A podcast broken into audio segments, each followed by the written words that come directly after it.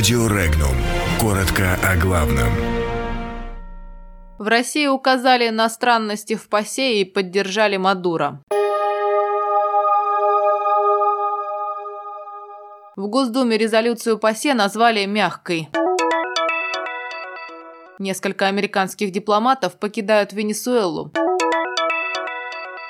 Владимир Путин поддержал Мадуро. Госдеп не мешает Индии с покупкой С-400. Рассекречены документы о подлодках на Ладоге в годы блокады. Резолюция ПАСЕ по украинской провокации в Керченском проливе показала истинное отношение Европы к заявлениям украинских политиков, заявил депутат Госдумы России от Севастополя Дмитрий Белик. Он рассказал, что на своем выступлении в ПАСЕ член украинской делегации Алексей Гончаренко призвал перестать апеллировать к какому-то праву, к бумажкам, к вечным договоренностям. Такие заявления в стенах организации, отвечающие за соблюдение международных договоров, выглядят странно. Белик подчеркнул, что резолюция, принятая ПАСЕ, России является достаточно мягкой, а в Совете Федерации уже назвали эту резолюцию антироссийской. Глава Комитета Госдумы по международным делам Леонид Слуцкий и вовсе окрестил ее заказной.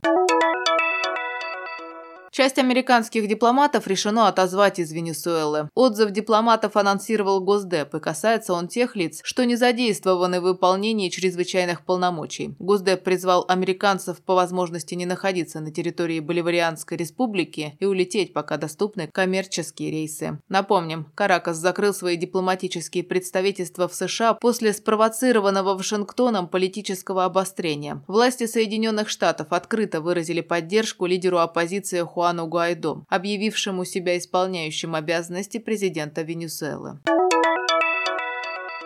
Российский президент Владимир Путин выразил поддержку президенту Венесуэлы Николасу Мадуро. Телефонные переговоры между главами государств состоялись накануне. Российский лидер отметил, что вмешивающиеся в политическую жизнь Боливарианской республики силы грубо попирают основополагающие нормы международного права. Венесуэльцы, подчеркнул он, сами преодолеют внутриполитический кризис, и это возможно только путем мирного диалога.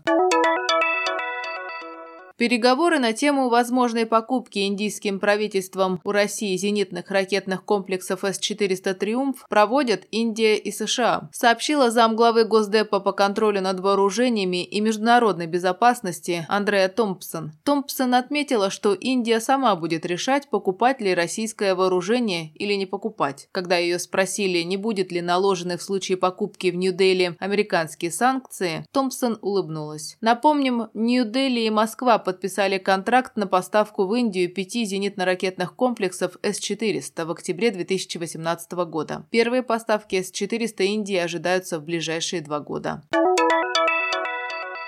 Министерство обороны России накануне 75-летия полного освобождения Ленинграда от фашистской блокады сняло гриф секретности с уникальных архивных документов, относящихся к периоду Великой Отечественной войны. Среди них отчеты о боевых операциях на Ладожском озере советских подводных лодок, обеспечивавших функционирование дороги жизни. Подборка уникальных документов из фондов Центрального архива Министерства обороны опубликована на официальном сайте военного ведомства. Блокада Ленинграда длилась с 8 8 сентября 1941 года по 27 января 1944 года. В день 75-й годовщины полного освобождения от блокады в Санкт-Петербурге состоится военный парад на Дворцовой площади.